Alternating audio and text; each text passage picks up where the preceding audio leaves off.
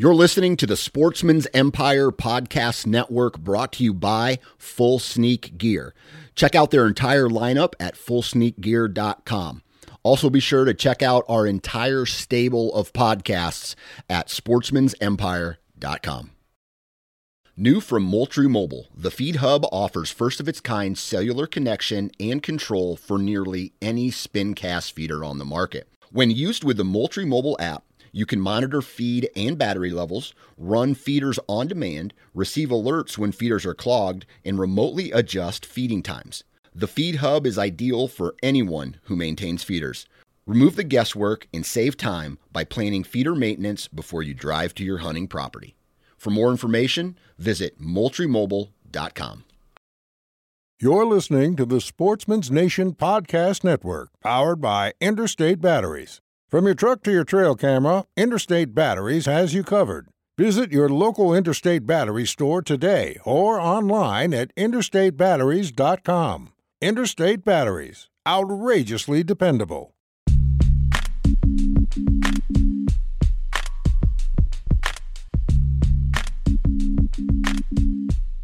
Welcome to the Nine Finger Chronicles podcast, brought to you by Exodus Trail Cameras, the number one podcast for bow hunting product information and hunting stories from across the nation.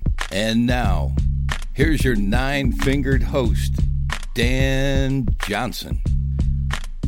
Happy Hump Day, everybody, and happy Valentine's Day. Hopefully, uh, you guys didn't drop the ball and remembered to get your wife or your girlfriend something special.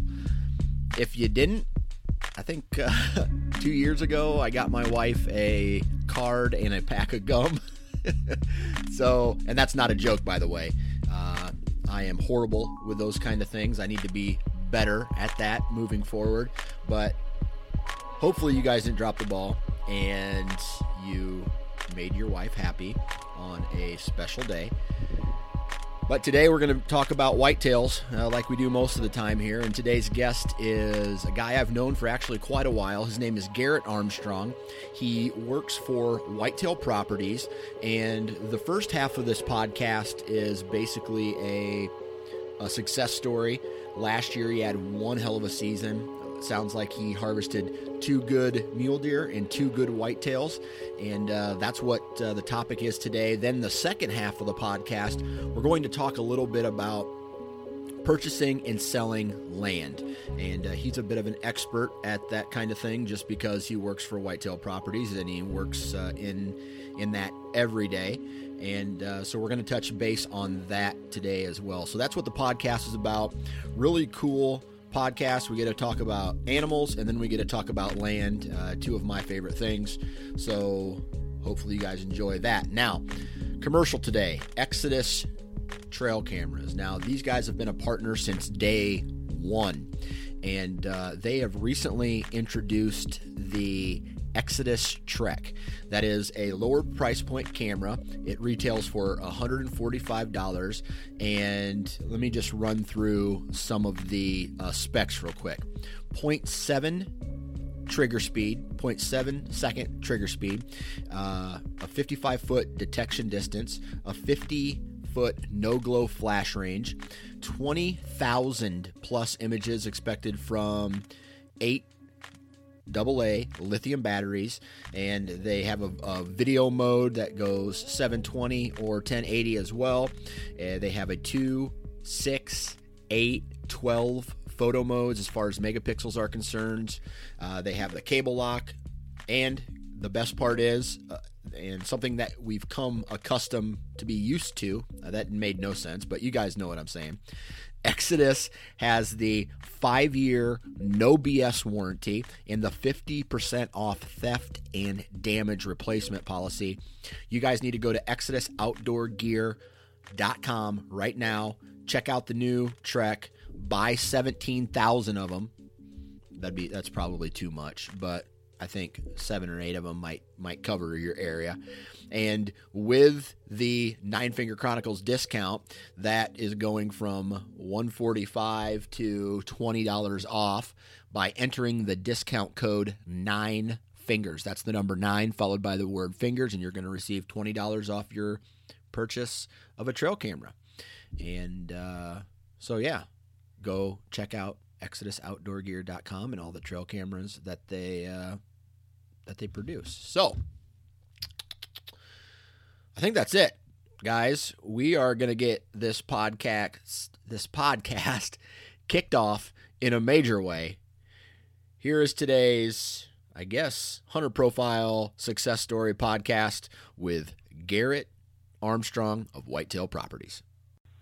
All right, on the phone with me today, Mr. Garrett Armstrong. How you doing today, man? Good, Dan. How are you? I can't complain. You know, if I was in your if I was in your shoes, I would be pretty happy too because just from looking at social media, it sounds like you had one hell of a season this year.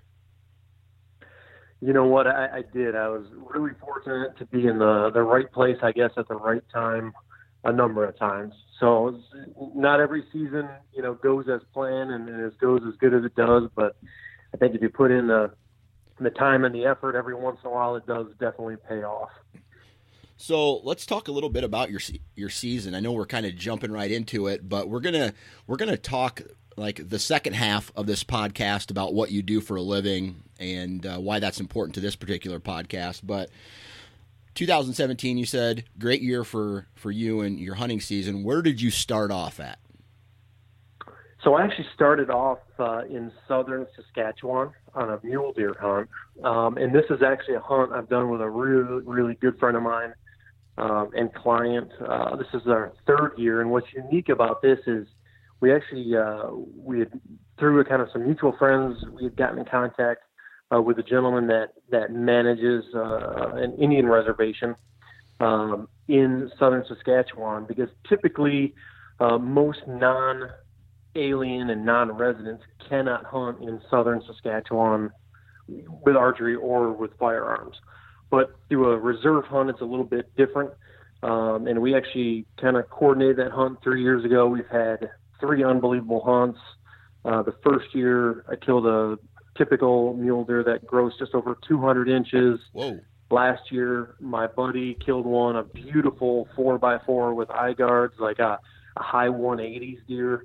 Uh, and then the third year on the hunt, I killed a, a really respectable uh, buck on the last day. Had kind of some cool points and a nice drop tine. So it, it's been an awesome hunt. And the nice thing about it is it's in August. So it's it's so much earlier. Like if you've got antelope hunts or elk hunts or any other early season mule deer hunts, like this is kind of prior to uh, those hunts, and it's always a nice way to kind of open up the season with a nice early hunt. Oh heck yes! Now obviously August means velvet, so all of the all the bucks that you shot ended up being velvet in velvet.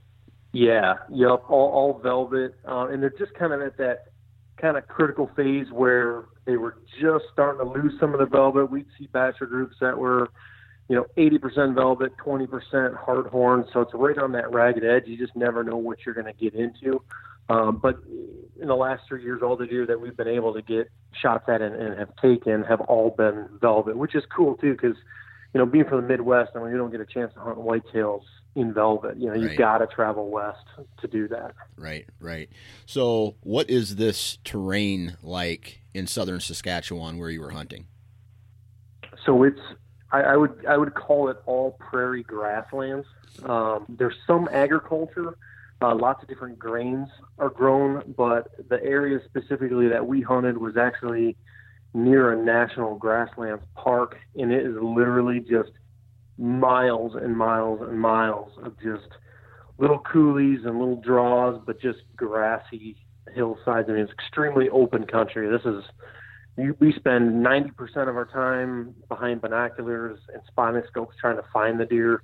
10% of the time you're actually hunting. So it's it's it's definitely finding a, a needle in a haystack. Right. So is this uh, your typical glass them, wait for them to bed, stalk them type of hunt? You know, we do uh, that tactic definitely does work. Which the, the challenge with with that is that, like, it's hard to pattern these deer. The, the country's so open, and because there's not like this this food source where you can pattern them from from exactly food to exactly bedding. Yeah. I mean, they're they're kind of just it's almost I'd almost describe it as they're just grazing because there's there's great native browse, you know, in, in all those native grasses, and it's it's yeah, it's trying to find them in their beds, but but that time of the year the bucks are bachelor grouped up, and you have anywhere from six to twelve bucks bedded together in a group. I mean, it makes for really really hard stalking conditions. So, and that's what's so fun about it is it's great seeing you know the being able to see the game all day long while you're hunting. And halftime, there's bucks you'd want to go after, but you can't because the wind's not right, or they're not bedded in the right position, or you've got six other year and a half old bucks to get by before you get close enough to shoot them.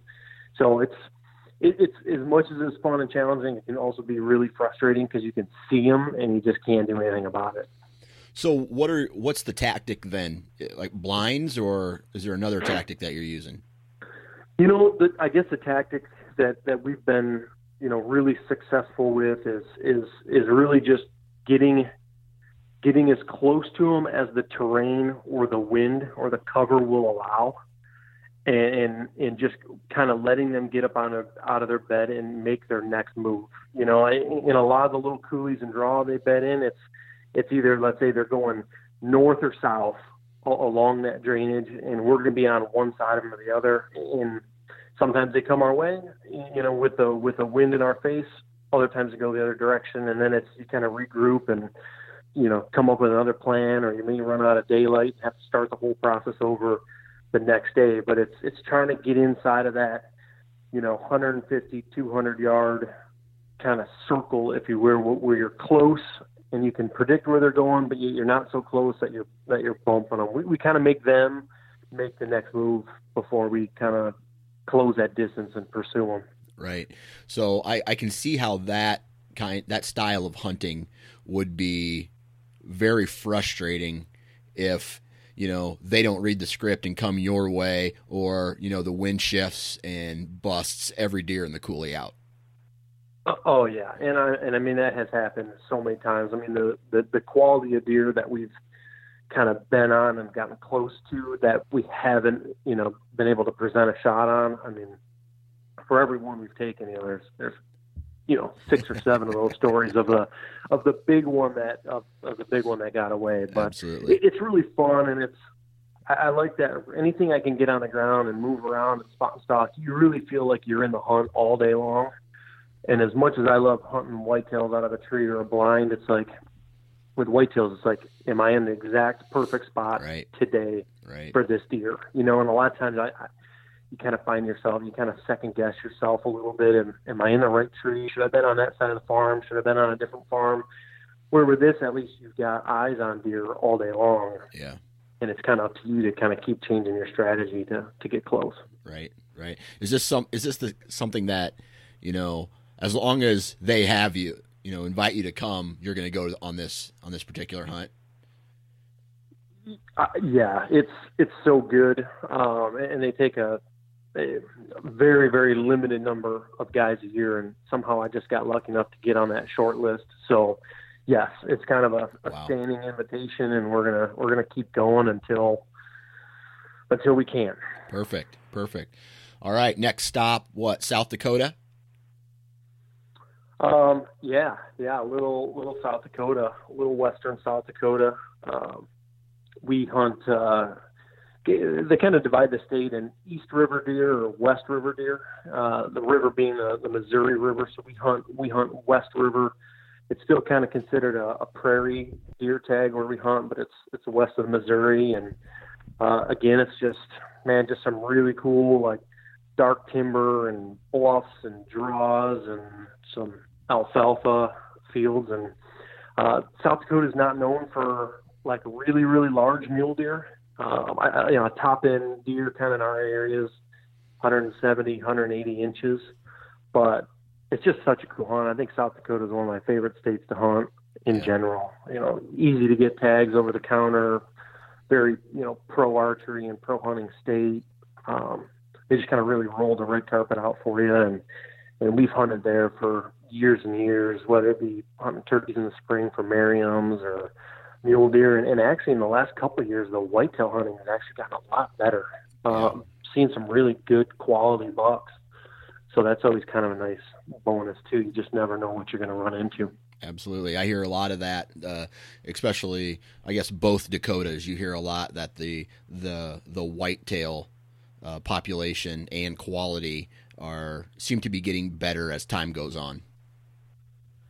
Yeah, I think it's a real sleeper. I think the next couple of years could produce just some real, really, really cool deer. Yeah. Um, just some of the some of the photos. You know, you bump into guys at gas station and you're picking something up at Shields and you're looking at the pictures or guys showing pictures on their phone. I mean, they're they're killing some really top end whitetails right now. Right. It's it's exciting. Right. So then, any different uh, style of strategy from this mule deer hunt compared to the Saskatchewan mule deer hunt? You know what? Yeah, and that's a that's a really good question. Um, the, the the size of the property we hunt in South Dakota is much much smaller. In fact, it's it's only a couple thousand acres. Uh, it's it's a couple thousand in the right spot, um, and, and really on that is that is kind of ground blind ambush out on out on fields. Uh, Okay. We're letting them get off the fields, bed. We leave them alone in their beds, just let them get comfortable. They're fairly predictable if as long as the weather and wind stays the same. What we found on this particular you know place is where they leave the field, eight times out of ten they're going to come back in the exact same spot uh, if they're unmolested in their beds. Yeah. So really, we're just we're just glassing in the morning, watch them leave the field. We do a lot of afternoon hunts, mostly scouting in the morning, hunting in the afternoon, uh, and just trying to just intersect them as they come back to food. So this is this is more of your typical bed transition area food repeat type of pattern that these deer are on. Yeah, in in on this particular farm, like the food is literally planted right up to the edge of the draws and the breaks. So these deer, in some cases, they may only be bedded 50, 60, 100 yards off the food. So they are right there. Like if you you'd walk to the edge of the field and look over the draw, I mean, you've got deer right below you, like right now. Wow. So they're really sensitive to pressure. So again, we kind of have to.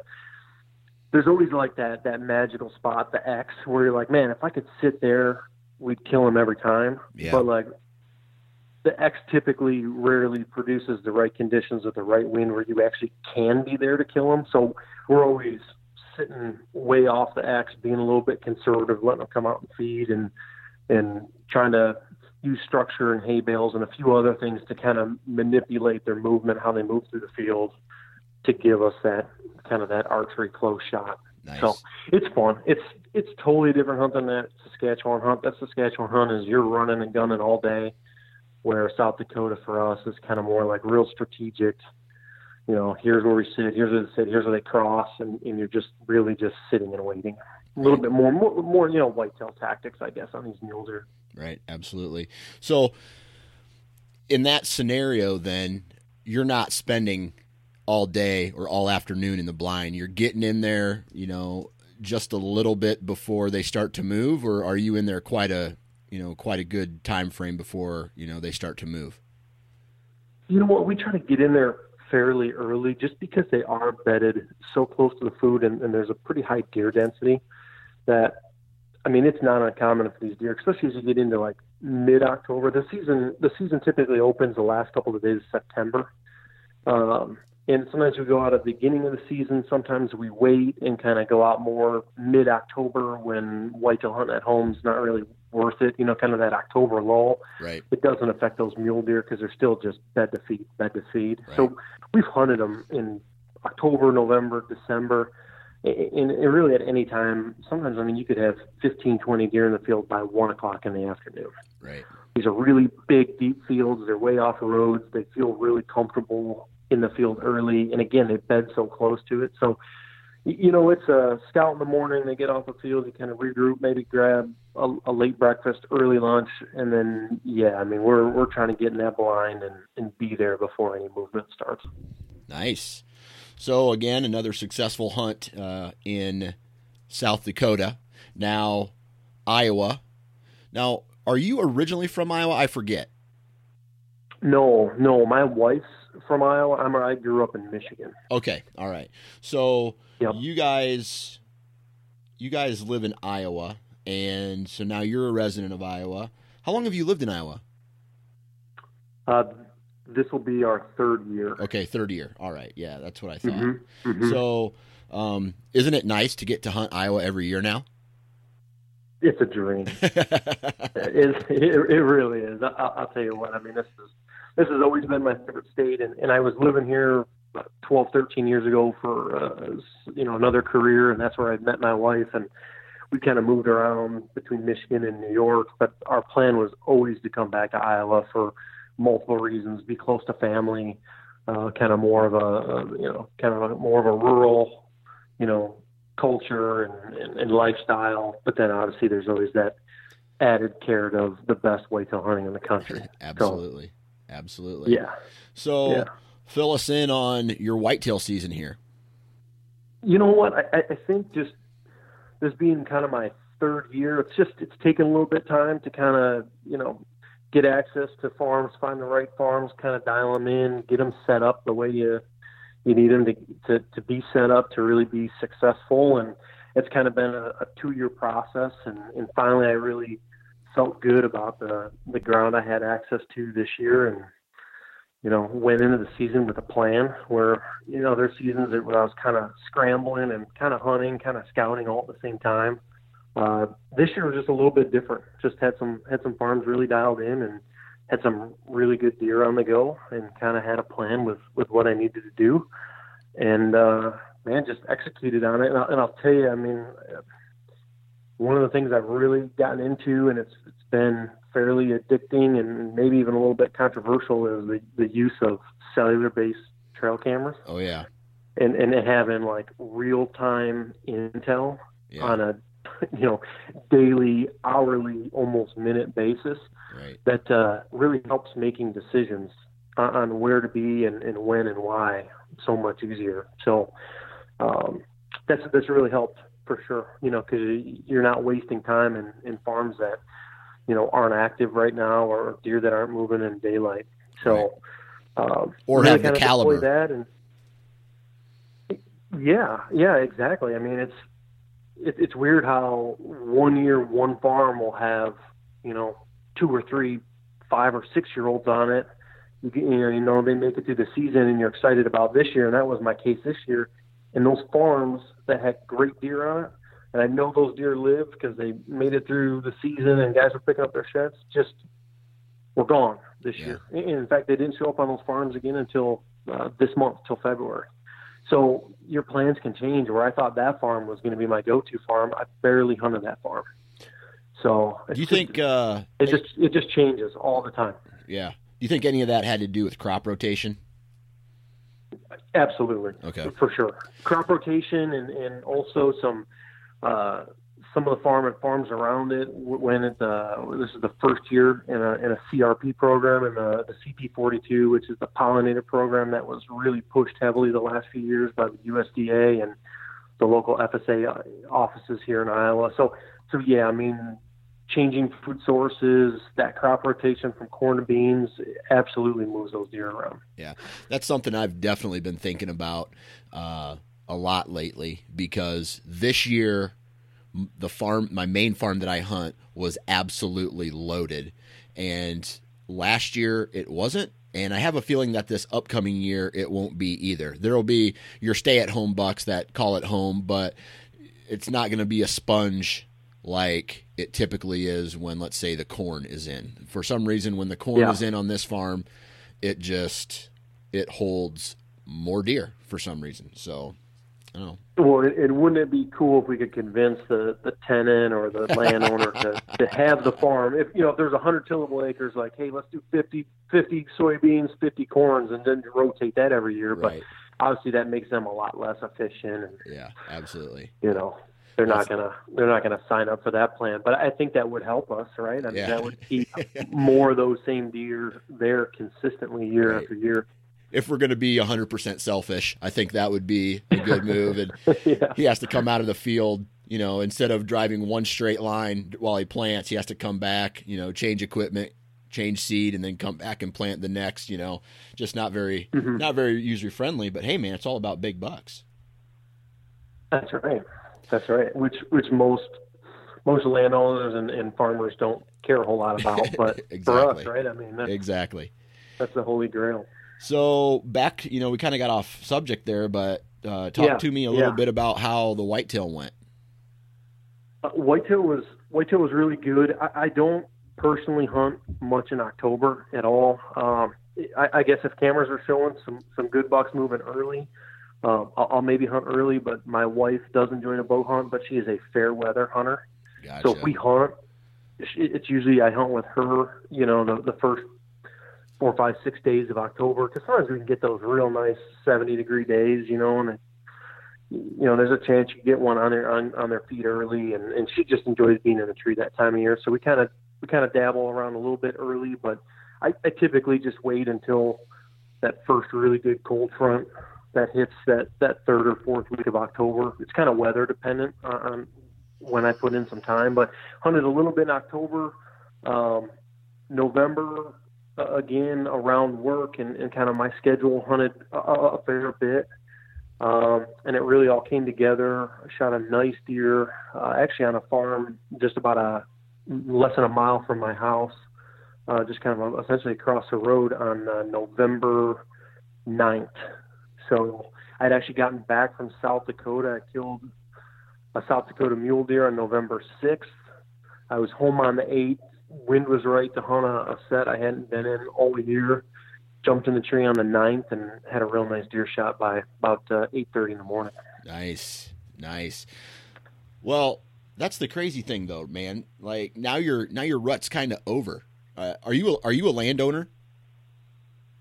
Uh, this year I do not have a landowner tag. Okay, Uh, next year I will have that coveted third tag. nice. Okay, so for me, like I love tagging, like I love shooting a buck, but like this year and last year, I was only in my tree stand for four days out of like 16 days that I set aside. And then the rest of the time, you're like, well, man, now I got to go back home and I got to be a dad again. And what kind of fun is that? right. It's it's kind of bittersweet, but I, I kind of found myself in that same position. It's like November 9th, there's still so much good movement, so much good rut left, yeah.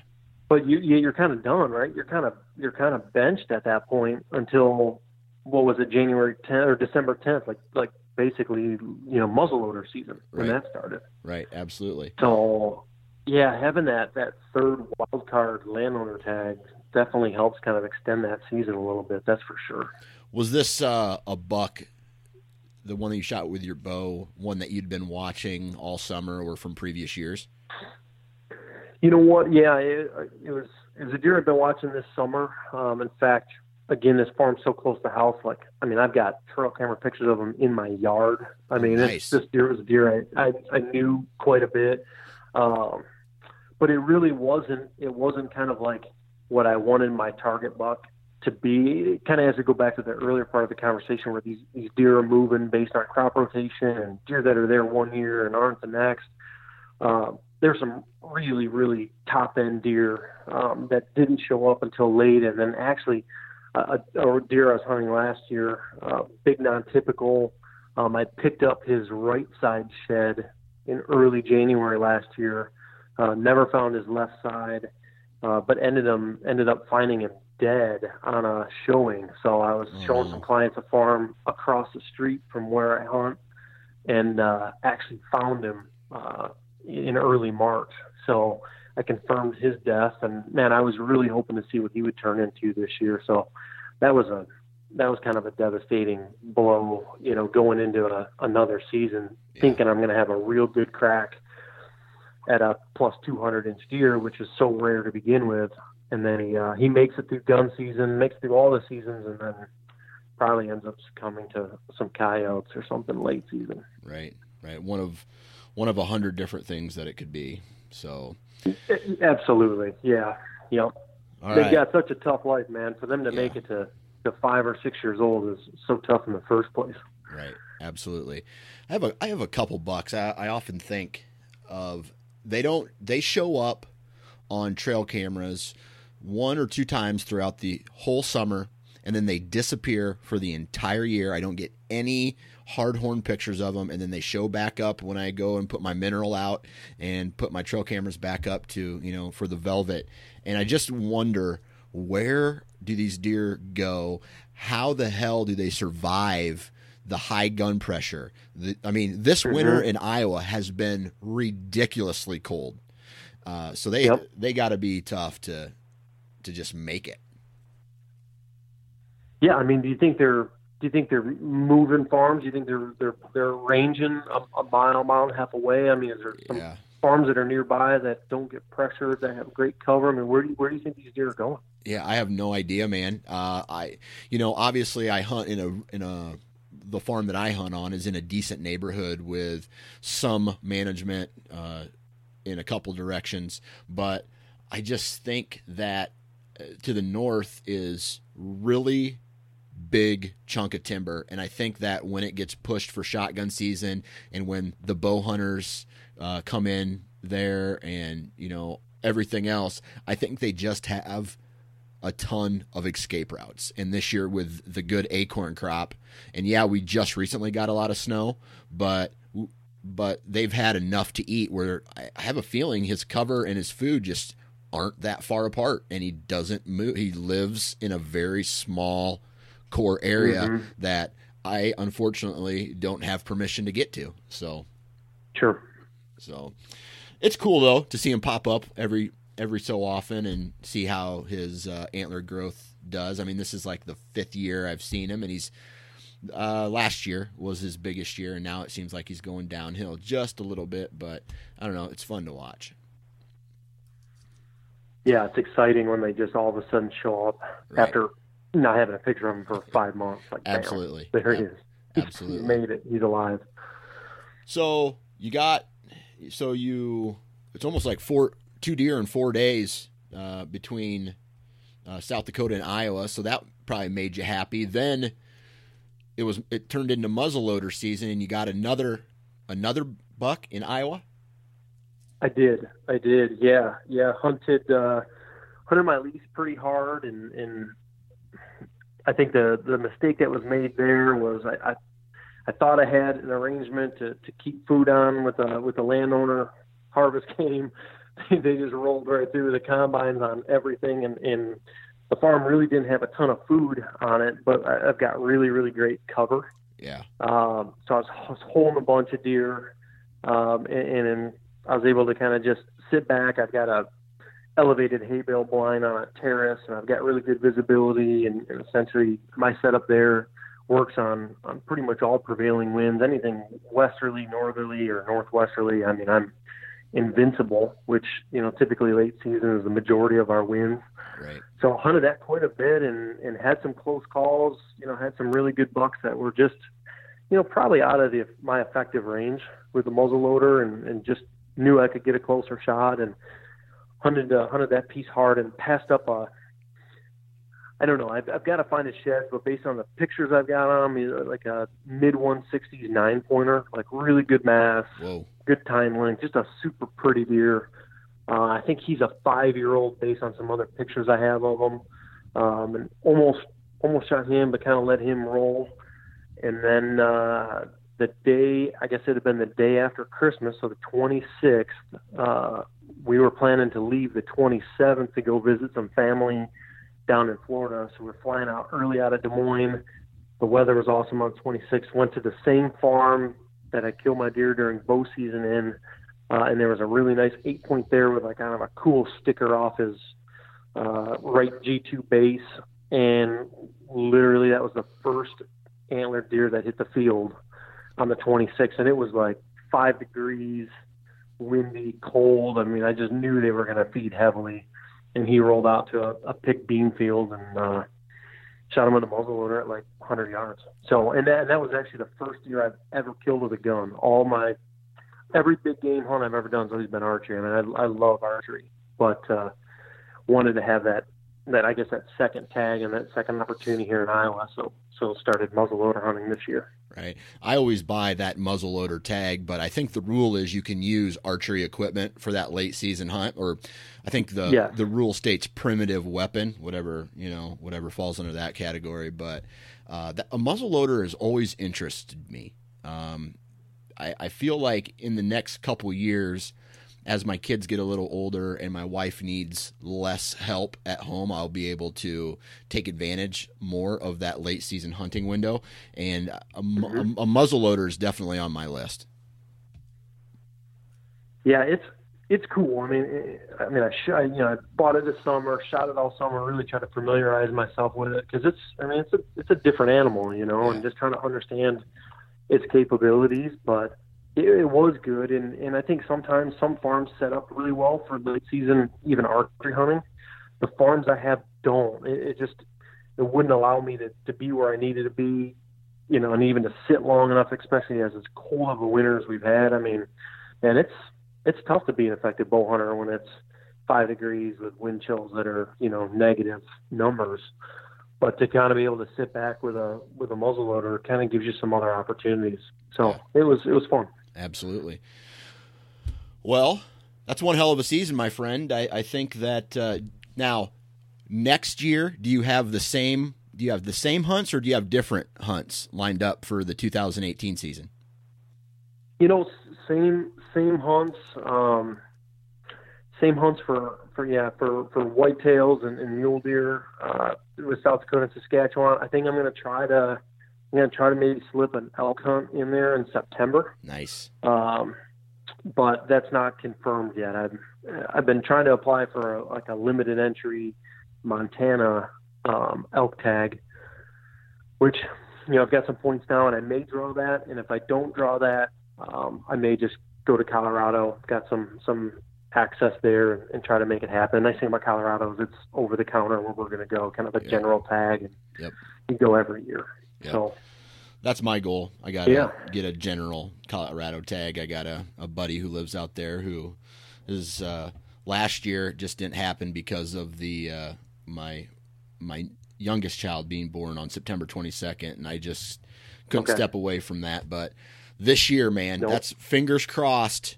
I'm going to There you go. Colorado for my second ever elk hunt, and I'm jacked, dude. I but I'm fat right now, so I got to lose some weight and get back in shape. Well, it's good motivation. Absolutely. I'll tell you what, that's probably one of that's that's probably one of the most fun hunts you can ever have is a is a rut elk hunt when they're just screaming and tearing up the mountain. I mean, man, is that exciting? Yeah, absolutely. Now, the second half of this podcast, I want to talk a little bit about what it is you do for a living and get into some of the details of that. But why don't you let everybody know what it is that you do for a living? Yeah, so I work for uh, I'm an independent agent or, or land specialist for Whitetail Properties Real Estate. Uh, and, and Whitetail Properties, that uh, probably most of your listeners have, have seen the TV show, you know, on on uh, the Sportsman channel. Uh, that kind of highlights properties and land management and, and general QDM and just all things that, that come with land ownership. Um, so we're really well known on the TV show, but we're actually a, a real estate brokerage that's based in, I think we're up to like 28 states right now. Um, and we've got, you know, well over 200 uh, independent land specialists or, or, or agents that are, that are working with clients to, to buy and to sell land. Okay. So we really specialize. We got started uh, specializing in a real niche of, of just recreational, kind of recreational hunting properties, and that's expanded over into not only the rec ground but also the highly productive tillable ground as well. But the one thing you won't ever see us do is we don't sell commercial properties. Uh, we don't really sell a lot of residential properties unless it's a, a home on an acreage, you know, Right. 10, 20, 30, 40 acres. We really try to just be the best at just selling raw land in, in larger acreages. Right. Okay. So, I just a guilty pleasure of mine uh, is whether you know I can't sleep at night or you know like after this podcast I'm going to have about 30 minutes before I have to go get the kids from daycare that if I don't have anything else to do I might pull up whitetail properties and I might start flipping through some of those properties and, and basically daydream about owning uh, a, a really good piece of property someday. So, with that said, my my base on this podcast is a lot of DIY hardcore bow hunters who um, hunt a lot of public land, but them, just like me, it's always been a dream of owning a piece of property that you can call your own someday. Now, for the guy out there who, as soon as they heard you say real estate agent for you know whitetail properties, the first thought in their head was, "I'm never gonna own uh, a piece of property." Tell tell them why they're wrong. Well, I mean, land ownership is is extremely attainable, and I, I think sometimes they don't. Maybe some of your listeners and people in general just don't understand the process, um, or even the the type of farm that helps them get to their first piece of ownership.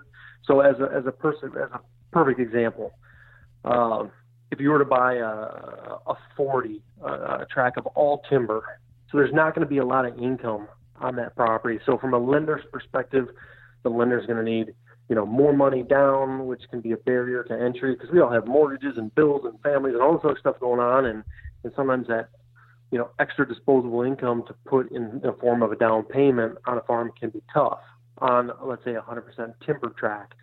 But if you could find what we call like a combination farm, which is great for for archers and hunters, you know where it's got a, a mix of timber and a mix of agriculture so now you've got an income producing component.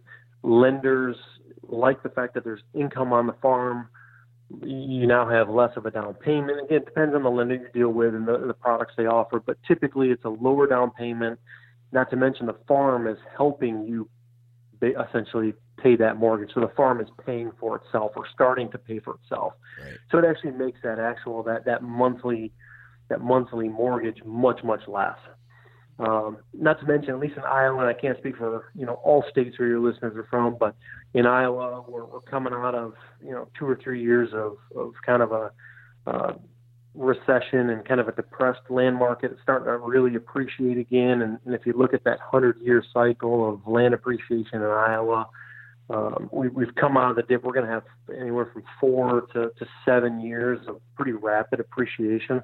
So it's a good time right now to make that investment because if you ever want to sell that farm and, and, and roll into a bigger farm or just get out of the land ownership in general, you've got a real tangible asset there that's helped pay for itself along the way. Not to mention, you get all of the extra value um, out of out of just the enjoyment and, and, the recreational aspects of the farm. Right. I know this is kind of a vague question, but what drives land prices? Like whenever whenever you see a farm for sale, you see this is the price per acre. What drives that price? Mm-hmm. Um, I, I, think I think probably three different factors. Uh, one is going to be, especially if it is a combination farm or a tillable farm, it's going to be the quality or the productivity of the soils. Um, so you know, a farm, let's say, and not not picking on any part of the state, but typically the soil quality in the southern third of the state isn't as high as the central part of the state or especially the northern part of the state. So, you know, the price breaker is going to differ just based on the productivity and, and what that farm or what that soil will yield in terms of crops. So there's a it's called a CSR two rating. It's a corn suitability rating that this that Iowa State University came up with, and it's a it's essentially a measurement or a, a gauge where we can look at a farm in Clarke County versus a farm in Buena Vista County and come up with a value and, and a difference in value based on the soils. So that's going to be one driving factor. Um, another driving factor is really going to be just supply and demand. I mean, that's that's always going to affect the prices. Um, you get in some of these neighborhood areas where it's been highly, highly managed, and all the neighbors are on the same page, and they're letting three and four year olds pass, and there's a really, really old, you know, mature deer age structure and the genetics are phenomenal. That same farm with the same dynamics five miles away may be five hundred dollars less an acre. But you're but there's a premium just based on its location in the demand to be in that neighborhood for guys that want to really manage farms and, and have top end deer. So that's a that's a factor. And then I think another factor that changes the, the price of land is kind of where the the the, the CSR2, like the, the soil productivity, is kind of a way that we put a, a cost approach on the value of land. Another way that we income approach, we look at the total annual return, what that farm produces in terms of of, of, of income or dollars per year, and then there could be a multiple applied to that. So uh, a, a farm, you know, maybe of so many acres and a three percent return isn't going to be worth as much as a farm of the same size that has a three and a half percent or a three and three quarter percent return. So there's fewer of those farms. There's not as much supply. Uh, in, investors, as an example, will will pay more for a farm that has a higher return than one that's got a lower return. So I think those are kind of the three main factors that that drive or change the value of land in Iowa.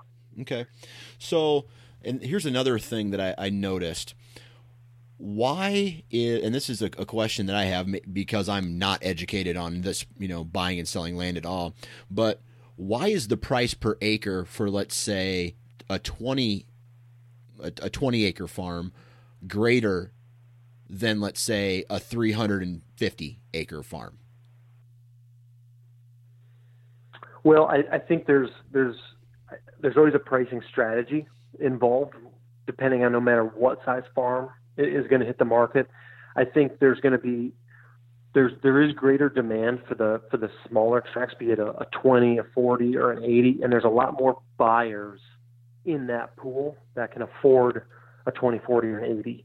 So sometimes there's a bit of a premium put on those smaller tracks. As you get into the bigger tracks, you mentioned like a 320, the amount of buyers that can afford a 320 are much much smaller. So there's not as much competition typically the sellers are, are going to be a little bit more conservative in, in, the way that they price that farm. But uh, again, the, the price that you'll see on, you know, our website or any of the land websites, just like anything, I mean, there's always lots of negotiation that goes into it. And what you see online isn't necessarily always what the farm sells for. Gotcha. You know, it could it, it could sell for. I mean, I've seen some farms sell, especially if they're overpriced, but it could be it could sell for 15 or 20 percent less than list. I think that's a rare occasion. I think somewhere in that five to 10 percent off of what you see as list is is definitely more common. Okay, so let's say something happens. I I I, I think it's time where I need to start looking to to buy mm-hmm. buying some property. What are some of the first things that uh, a potential buyer needs to do before he can actually go through and say, I want to put an offer in on this piece of property? Okay. I, I, there isn't necessarily like a set checklist of what you, you need to do, but what I think is best to be prepared is the first thing you want to do is is meet with a lender or multiple lenders and and find out what kind of what kind of lending products they offer, what the interest rate is, what the terms, you know, tell them, hey, I want to buy a, a recreational piece of land. This is what my budget is. You know, what can you do for me in terms of a, you know, an agricultural or a rural uh, mortgage or loan? Kind of get those ducks in a row, kind of almost like you would when you buy a home. Sometimes you kind of get pre-qualified ahead of right. time, even though you haven't found the house you want to buy, but you've kind of got everything. You've supplied all your financial documents to your lender. Your lender knows, yeah, hey, I can I can extend a, a half a million line to this, you know, to this buyer or, or whatever it is, but kind of get that piece in line so that way you can actually technically start shopping inside of your budget. And then it, when you do write that offer and the fact that you're already pre-qualified at that point, that sends a really strong message to the seller like, hey, this this offer is legit. You know, this isn't, hey, I'm going to send you an offer, and then there's all these different contingencies of, well, now I got to go talk to a lender. I want to see if I can get financed. I want to see if I can get a loan um, it, it really helps again with that negotiation point, especially if they're if the farm's for sale at a price that you may not feel comfortable with or you really want to offer them less. Being pre-qualified and having a lender in your pocket ready to go really helps in negotiation. Gotcha, gotcha. And then once that happens, they call you, right? Yeah, man. Yeah, absolutely. we and we go we go we go shopping. We go find them a farm. Nice, nice. So, is there is there any uh, anything else that uh, a potential buyer needs to think about, um, whether it's before they call you or you know trying to figure out what kind of ground because you know and let's just keep the the conversation to Iowa right now mm-hmm. because that's where we're both from but when it comes to shopping for ground is there is there something that buyers need to be aware of when you know before they just jump in and say I want that one well, I think it's like any major purchase, and, and, and buying land, you know, ranks as as one of the the probably one of the most significant purchases that most people make throughout their life. I mean, probably just second to to buying their home, and, and sometimes you know, a land purchase is actually of more value than sometimes a residence. So it's a it's a significant um, significant purchase. I the one thing that I always recommend is, you know, from a buyer's perspective, is is kind of get to know the the agents. You know, and, and Whitetail Properties is obviously uh, the I'd say the at least in Iowa the biggest recreational brokerage around, and, and that's the case in most states too. But you know, there's some other really good agents. I, I would meet all the agents. I'd kind of almost you know grab a coffee with them, take them for lunch, whatever it may be. Kind of understand their approach, and and I think it's really important that you have a good solid rapport with your agent because you're gonna you're gonna kind of entrust in that agent that he's going to do a lot of the due diligence, do a lot of the research, dig into the details of the farm, and be able to come to you and say, "All right, Dan, I found you three farms that meet your criteria." He's really going to, he or she's going to really run down every little aspect of that farm, income, you know, talking about the neighbors. Are there easements? Are there any other encumbrances? Are there leases, tenants? I mean, there's there's a lot of different factors that kind of go in that, that can be different from farm to farm. So it's I think it's really important to have that relationship, spell out exactly what you're looking for, let that agent ask you questions, kind of interview you, kind of have him or her better understand exactly what it is you're looking for, so we can go to work and, and try to find you that that perfect farm. Right. Okay. Now, a lot of people talk about buying the property, buying the property, but one thing I have never heard people talk about is now it's time for me to maybe cash in on on this investment and snowball it into a bigger farm or a different farm or a mm-hmm. better farm or whatever. What what kind of things do a property seller need to know before I guess saying, "All right, now it's time to sell"? Um, you know, I think the, the the biggest thing that especially on your first farm when you go to sell your first farm and let's say you're rolling from a, an 80 and you want to buy a 120 or a 160 uh, the biggest thing is going to be tax. Um, and that can kind of sneak up on some people whether it be you know a short-term capital gain or or just a capital gain uh, that sale can be taxed you know quite heavily. So the nice thing is is uh, through our IRS code uh, 1031 you're actually able to defer the taxes from the sale of one property, one piece of real estate into another. So essentially, you're just the taxes never go away, but you're just kicking the tax can down the road, gotcha. which again can be extremely helpful. Um, so, you know, meeting with your agent, understanding that process and the advantages and how you do that. I mean, it's a wonderful tool um, through the IRS. Your financial planner or your CPA would know all about it. There's uh, there's people that specialize just in doing 1031 exchanges, not only in Iowa, but anywhere across the country. They're called qualified intermediaries. These are great resources that help you understand that process. But I would say having a, a handle on the taxes or tax implications of that sale is probably the one thing that most sellers aren't prepared for initially. And that's where their agents can really help educate them on that and get them prepped. Gotcha. What are what other things like I got a buddy who is getting ready to sell uh, a farm with that sits on well it's a house that sits on 20 acres of timber and uh, mm-hmm. I've, I've hunted it the last two years and every once in a while a big buck will come through i actually missed a booner on there th- two or three years ago and uh, oh. yeah uh, but how important is it for someone to maybe keep track of those trail camera pictures and keep you know maybe go out and take some pictures of some rubs or some scrapes or some well used trails. Does does any of that information help in the selling of a farm? Yeah, that that helps tremendously. Um, especially like that history, like like you said, the history of trail cameras, uh, camera pictures. You know, any deer that have been taken on the on the farm, whether it be by the family or friends, having good pictures of those. Heck, even bass or crappie that have been caught out of the farm pond.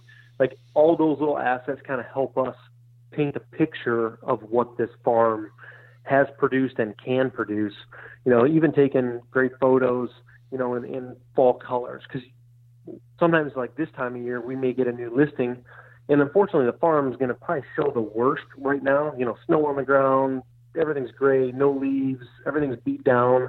I mean, we still take the pictures and we take great pictures and do the best we can, but I, I love getting a listing in in August or September where I can take some just dynamite drone photos or you know, we got full color coming and, and we can keep updating those photos.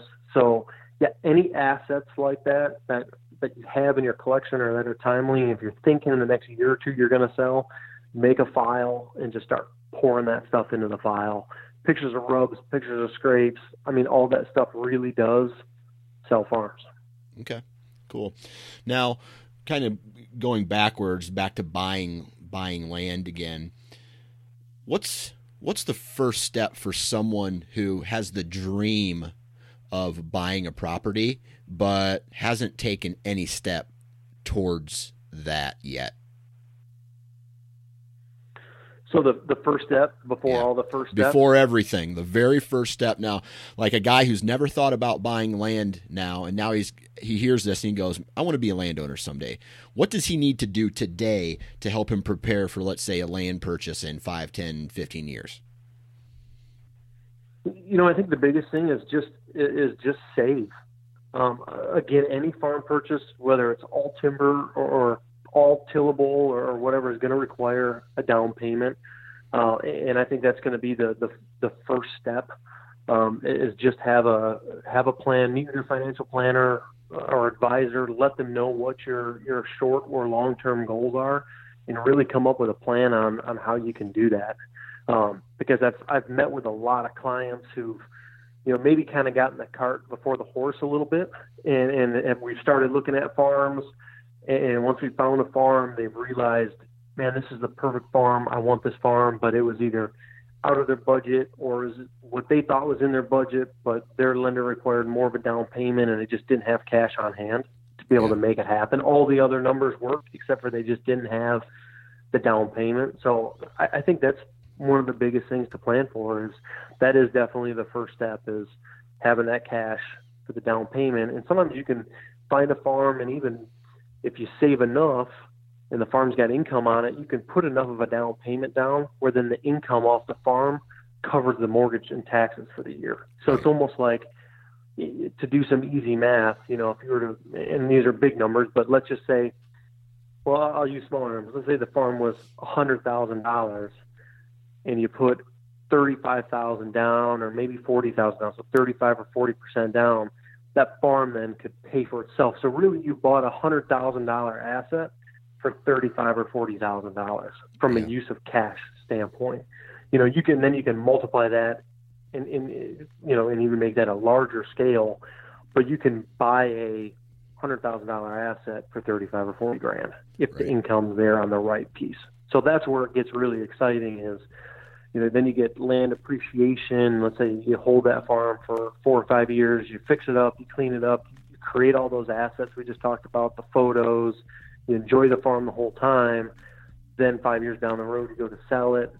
You've paid that note down. You've got equity in the farm plus the appreciation, and now you've got that bigger down payment to go into a bigger farm, and you just kind of keep rolling it. It takes time and it takes finding the right farms, but it can be done, and guys are doing it every day. Right. Absolutely. Well, man, I tell you what, I appreciate you taking time to uh, come on the podcast and chat with us a little bit. Um, I uh, congratulations on one hell of a season, and uh, good luck this well, upcoming season, man. Awesome, man. Yeah, thanks for thanks for having me. I appreciate it. And there you have it, another podcast in the books. Huge shout out to Garrett for taking time out of his schedule to come on the podcast and chat about his season and a little bit about buying and selling property. Also, huge shout out to each and every one of you. As always, and I say this two to three times a week, man. Thank you guys, because if it wasn't for you, this wouldn't be happening. And please share. Let's spread the word about the Sportsman's Nation Podcast Network. Go to Facebook, go to Instagram, follow us on social media, not only the Nine Finger Chronicles and the Sportsman's Nation Podcast Network, but Land and Legacy, Transition Wild, DIY Sportsman, and Southern Ground Podcast. Whoa! I was talking with my hands there, got fired up. Anyway, so go like us on social media. All of the the uh, the podcasts that are on the Sportsman's Nation Podcast Network. Go to the sportsmansnation.com and at the bottom of the page, it allows you to enter your email address. Now, why is that important? Because not only are we going to be putting out a ton more content, but we're going to be doing giveaways here pretty soon, and we're going to be doing uh, discounts. So, like, I'll send you an email. It's going to have a discount of maybe either a partner or another uh, product on there, and it could save you some money. So, uh, sign up for that. It's going to be a lot of cool things coming via email now. And then what else? What else? What else? What else? What else? Um, go to iTunes or wherever you download our podcasts. Leave a review. And uh, you can give us five stars. That'd be uh, pretty awesome. Or you can give us one star. But I would prefer five stars because, I don't know, I have four fingers and I wish I had my, my fifth finger back sometimes. But I'm, I'm completely okay with having four now. Okay, this is the point of the podcast where I should probably shut off my microphone. So please, if you're going to be in the timber, hanging, taking down, doing anything with a tree stand in a tree, please wear your damn safety harness. Have a good rest of the week.